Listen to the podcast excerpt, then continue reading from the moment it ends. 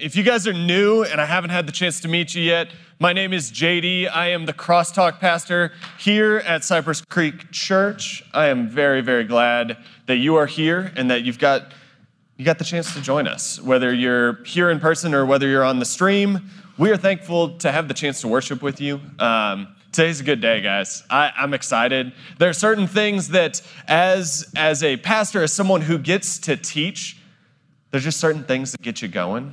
This is, this is one of those things for me. And, and as I was processing uh, this series, and we're in a series called The Five Solas, which will kind of unpack the first of those solas today. Um, I, I was thinking and just kind of reflecting on, on being a follower of Jesus for, for now, gosh, going on more than half of my life.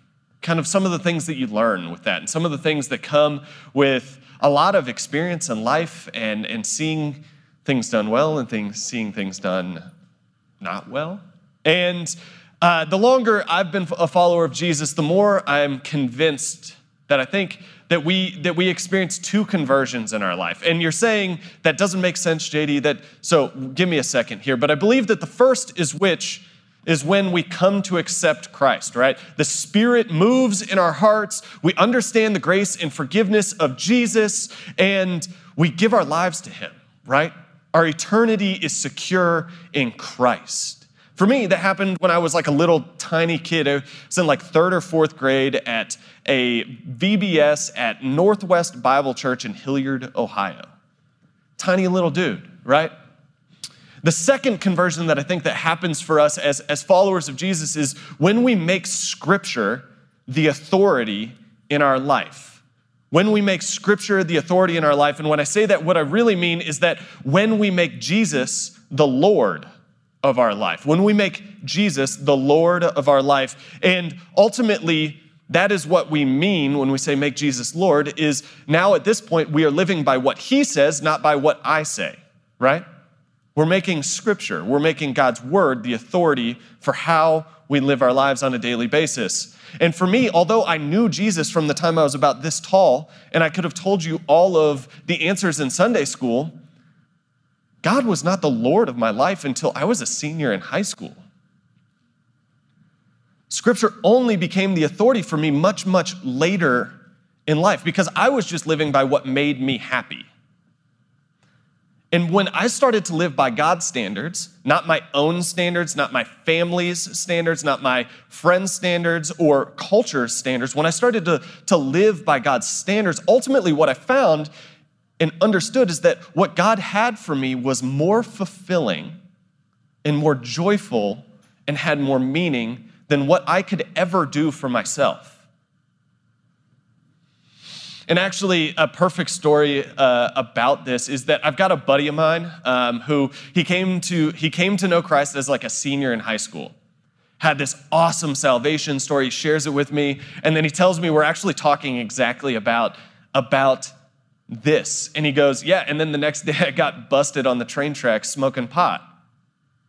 He had come to understand that Jesus was for his eternity but scripture was no longer the was not the authority in his life. That only came much much later as he understood the authority of God's word and what it meant to make Jesus the Lord of our life.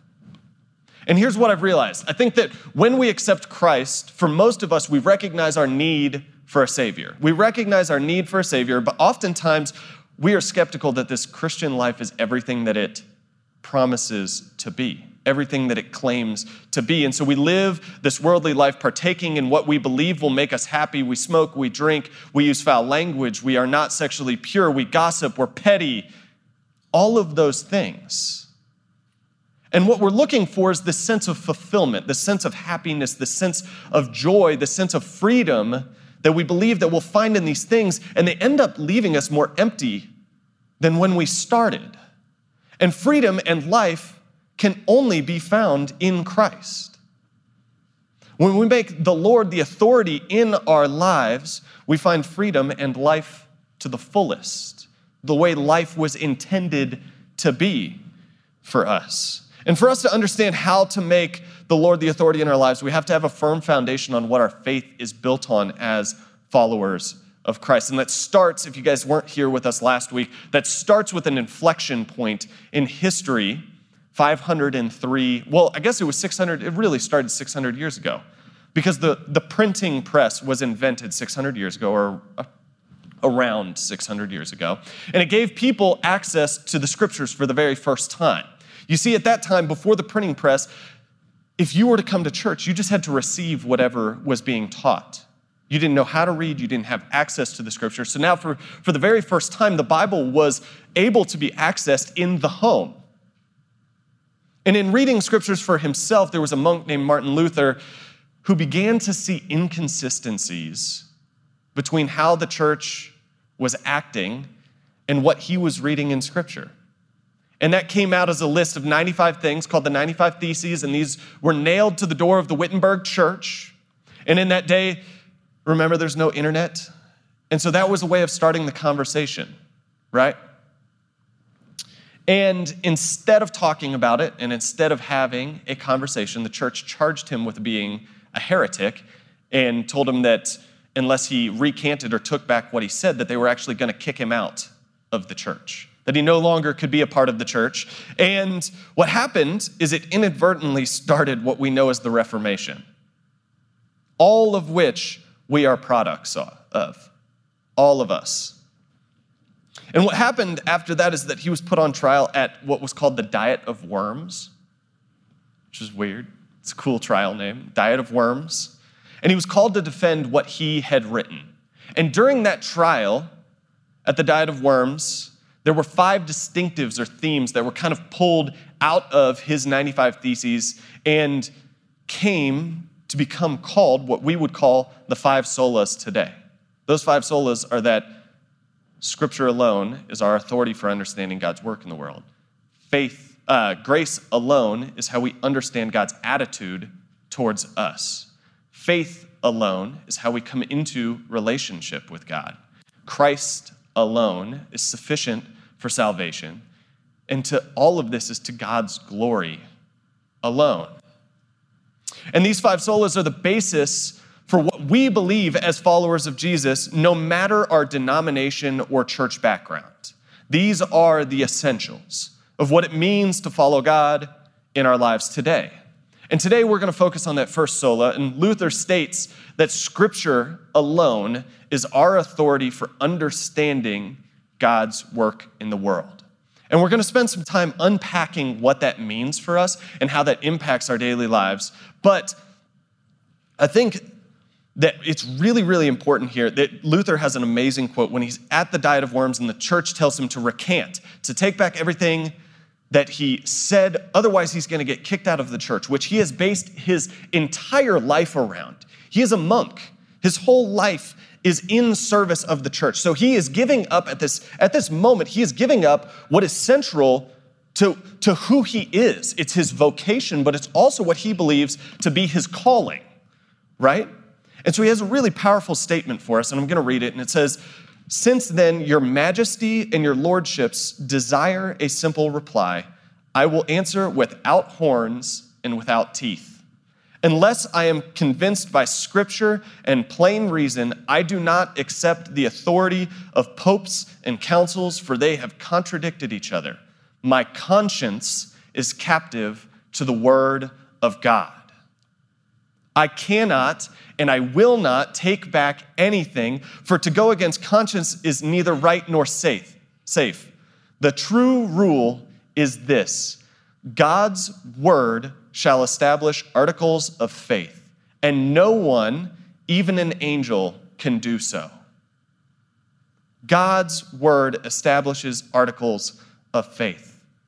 Scripture alone is our authority in understanding God's work in the world. And the question for us is where does authority lie? Where does authority lie? Does it lie with culture? Does it lie with our friends? Does it lie with our families? Does it even lie with our spouse or our partner? And where does that authority make a difference in our lives? Martin Luther would say that the power for understanding our faith isn't in anything but the revealed Word of God and what the scriptures show us about who God is. In our culture, authority is up for grabs. But as followers of Jesus, our authority has to come from Scripture. That's where our power and our authority lie. We want our conscience to be captive to the Word of God. I just can't shake that.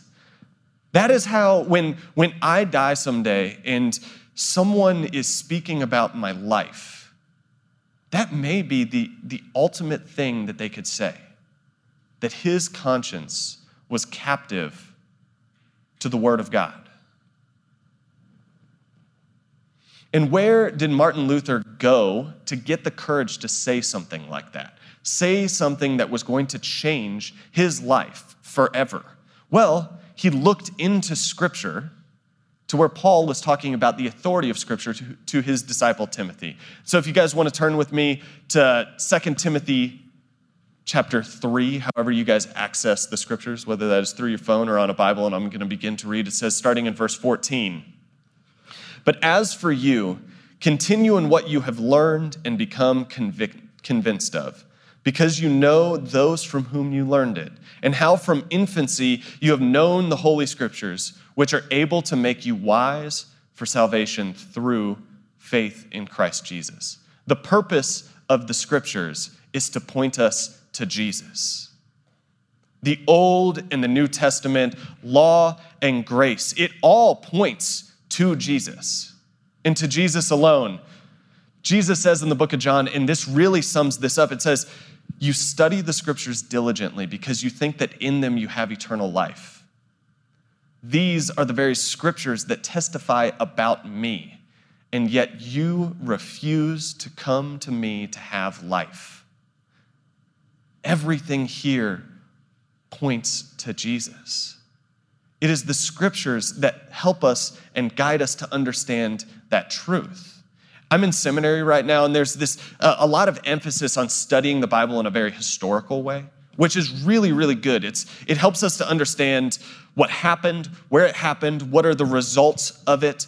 But when we when we get stuck in that mindset, we oftentimes lose Jesus in the midst of it. When it becomes a piece of literature, when it becomes a collection of letters and poetry and historical accounts, we lose the character arc of the Bible, which all points to the life, death, and resurrection of Jesus alone. And so we read scriptures with the purpose of knowing Jesus. Verse 16 says that all scripture is God breathed, which means inspired, right? And it takes the writers who are everyday, normal, sinful people like you and me, and it inspires their words and guided them as they wrote so that we could understand the truth of who God is. It's a book written over 1,400 years with 40 authors and 66 books, with all different kinds of literature from history to poetry to parables to stories. But the important piece of this is that it is all God breathed. And because it's all God breathed, it's useful for teaching. And it's useful for teaching us about three things. The first of which is who God is. Who God is. We turn to Scripture to tell us who God is. In Scripture, we find that God is merciful and that God is just, that God is wrathful, but He is also gracious, that God is loving, that He is all knowing, that God is faithful. We find these things in Scripture. And we need to know who God is in times of pain and doubt and suffering. Because it's in those moments that we have to be able to have something to fall back on. And we have to fall back on the character of God as followers of Jesus. Because in our moments of pain and suffering, the thing that can make all the difference is knowing that God is faithful. No matter how this turns out, that God is faithful on the other side. And it tells us about who God is, but it also tells us about who we are. It also tells us about who we are, that we were created in the image of God. And honestly, I don't know if we would get there if we didn't look to the scriptures. If we look to the world around us, it is really easy to focus on the issues and the negatives and being judgmental. And we may never get to the point that we are created in the image of God, we see that we are broken, that we are in need of a Savior, and God has fulfilled that need in Jesus Christ. And where do we learn that? We learn that from Scripture alone. And so it tells us who God is, it tells us who we are, and it also tells us how to live. What do we do with this? How do we respond? How do we walk in light of these truths? We find that in Scripture. And so Scripture is God breathed and it's useful for teaching. It's also useful for rebuking. And rebuking is this weird word that oftentimes we don't understand exactly what it's talking about, but really what Paul is saying here is that it's confronting the things that need to change in our life. So scripture enters into our life and it always requires us to change. Scripture always requires us to change because if we were to write it, we would write out all of the things that we don't like. We would write out all of the things that we struggle with and really don't challenge us to grow into the image of who God created us to be. Hebrews tells us that the Word of God is alive and active, that it's sharper than any two edged sword. It, it penetrates even to the dividing soul and spirits, joints and marrow. It judges the thoughts and attitudes of the heart. Scripture comes in and it rebukes us. And when it judges our thoughts and our attitudes, it rebukes us and says, Look, there is a better way to live. Tim Keller, in The Reason for God, points out that many people have an approach to the Bible that's akin to wanting a make believe God. He calls it a Stepford God, but you would have to go into like the whole like a whole different sort of thing but it's essentially a make believe god and he says that if we were to pick and choose what we read and believe in the scriptures you'll have a god essentially of your own making, not a God with whom you can have a relationship and a genuine interaction. He says, only if your God can say things that outrage you and make you struggle, as any real relationship or friendship, will you know that you have gotten hold of a real God and not a figment of your imagination. So, an authoritative Bible, he says, an authoritative Bible is not the enemy of a personal relationship with God, it is a precondition for it. If we just try and pick and choose what we hold true in our lives out of Scripture, what happens is we don't have a relationship. We don't have a relationship. Oftentimes, if we were to write the scripture or we dig into the scripture and we throw out what we don't like, what we're essentially trying to do is to create a moral compass that meets how we want to live. We want him to be exactly like what we want. And when we submit ourselves to the authoritative nature of Scripture, it comes in and it rebukes us. It requires us to change. And so it rebukes us, but it also corrects us. And there's an important distinction between the two rebuking and correcting. Scripture shows us the correct way to think and to act. It calls our life into question. And I'm not a political person, and Taylor can very, very much confirm that. I don't like talking about politics, it drives me crazy, and it generally is very divisive. But, but as I was thinking about this, and I was thinking about Scripture, I had this very deep conviction that I can't shake to say this very one thing. In the wake that of everything that has been going on around the country in terms of racial issues and racial reconciliation and race relations, no matter whether you land left or right or down the middle, there's one thing we as believers have to recognize there is nowhere you can look in Scripture and hold supremacy over another human being. There is nowhere in Scripture that you can look and hold supremacy over another human being. You cannot find in Scripture that you are better than anyone else.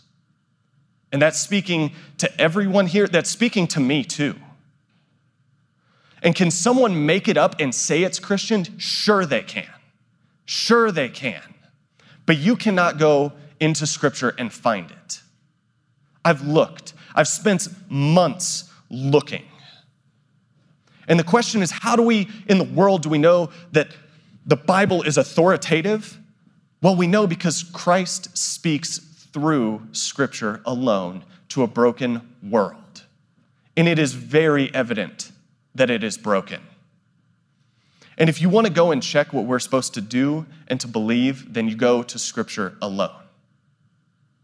And it makes me so angry when I see someone who calls themselves a Christian go out and treat someone as lesser than because of their race or their gender or their identity.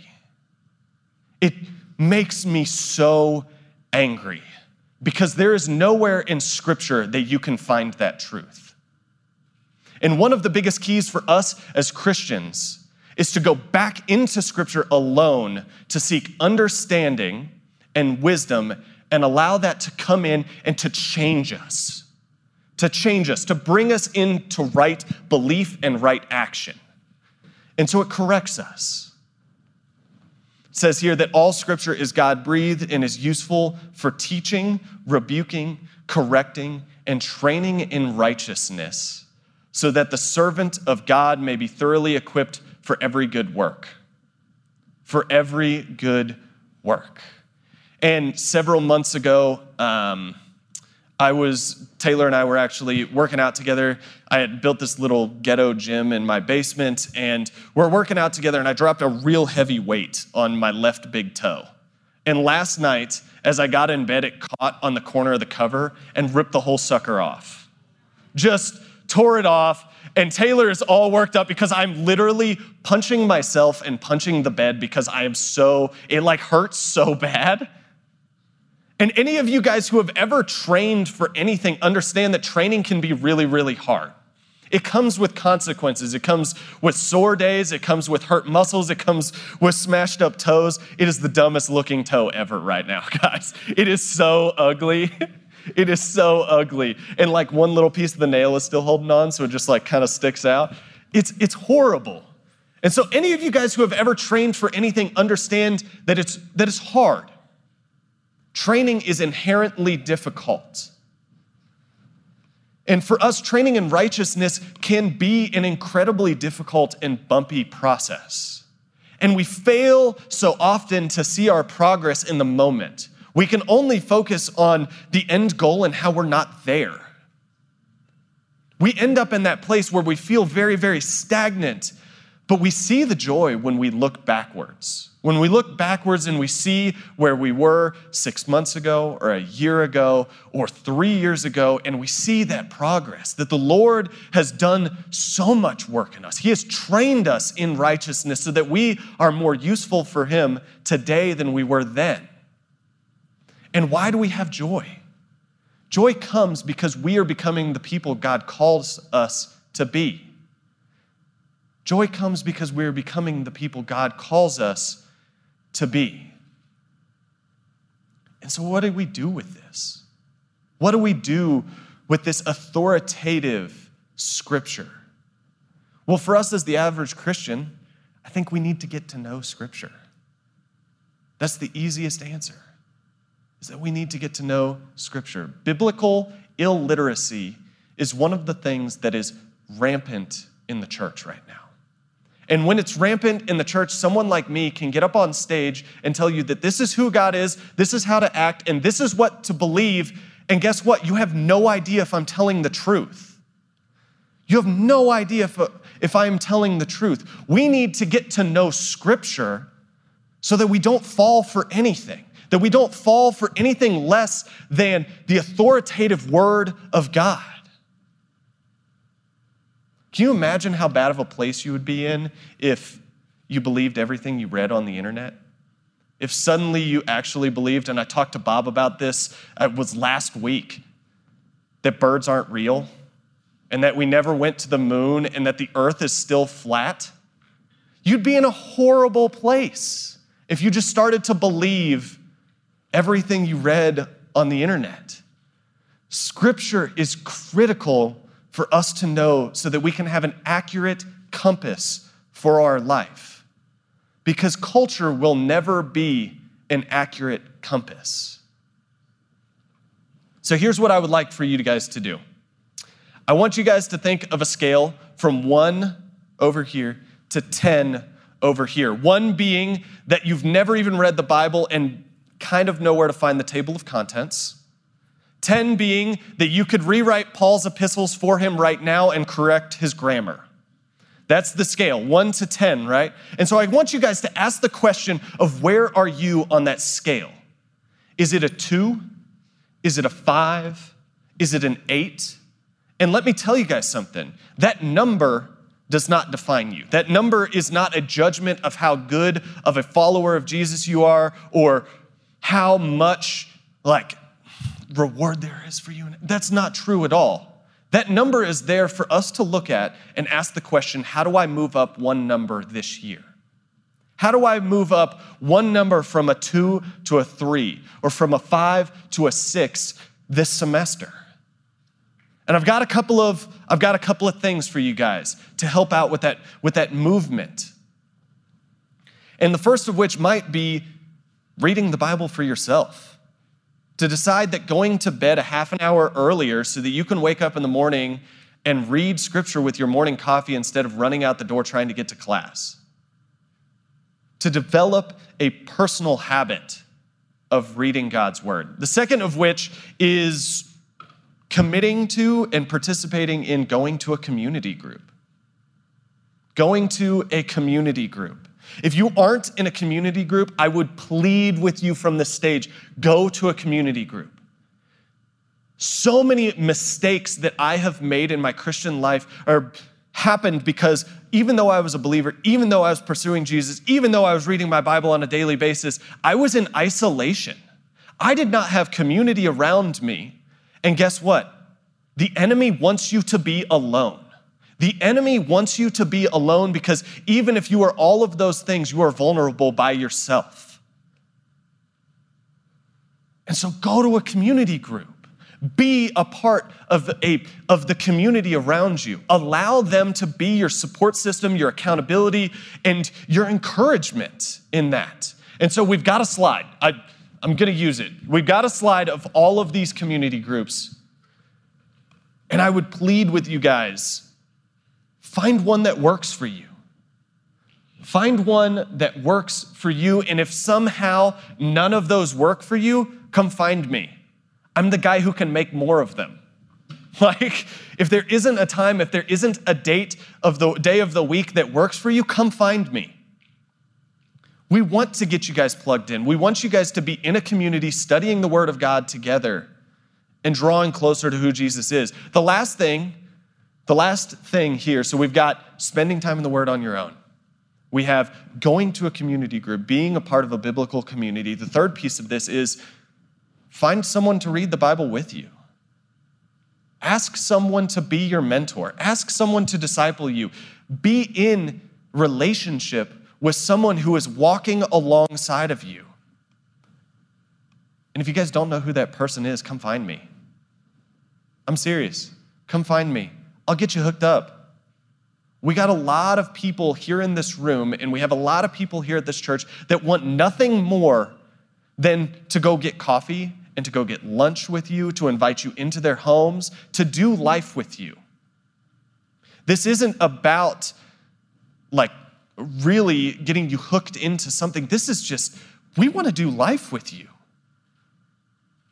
And we want to do it in a very real and authentic way to show you that even though we are not perfect people, we serve a perfect God, and there's so much joy in that struggle. We want that for you guys. And it's critical for us to be asking the question how do I move and continue to grow in understanding God's word more and more? That's the question. Am I allowing scripture to shape my life? Is it shaping who I am and what I am? You see, scripture doesn't demand a discussion, it demands a decision. It isn't enough to sit around and to talk about it. We have to ask Am I going to allow the Word of God to shape my life on an everyday basis? Am I going to make that choice? Because it requires giving up some of the things that we have held so near and dear to our hearts that we don't want to allow the Lord the authority to speak into through his word. Martin Luther taught us a great lesson. Our authority does not live in people or in presidents or in what culture says, but it lies in the God that is revealed through Scripture and came to life in Jesus Christ. There we find our authority for understanding life and God and understanding ourselves as we become all that God wants us to become. Let me pray. Father God, Lord, um, we thank you for your word. We thank you that, God, w- when we come to it, Lord, that it confronts us. God, that it, that it confronts our, our unbelief and our wrong belief, but more than God, more than that, God, Lord, it confronts us with your love and your grace. Father, it confronts us with the sacrifice of your cross and enters into our life in a very real way that changes us from the inside out. So, Father, Lord, Lord, we pray, God, that we would find our authority in your word alone, God, that it wouldn't be in what culture says, that it wouldn't be in what I say, it wouldn't be in their community group leader, God, but that it would be in your revealed word alone, God. There we find life and life abundant, Jesus. So, Father, I pray that you would spur us on to studying your word, Lord, that you would stir a passion deep in our hearts and in our souls for more of who you are, God, to experience that through what Scripture gives us, God. Lord, may we hold tightly to truth as those who only want more of you, God. We pray this all in your name. Amen.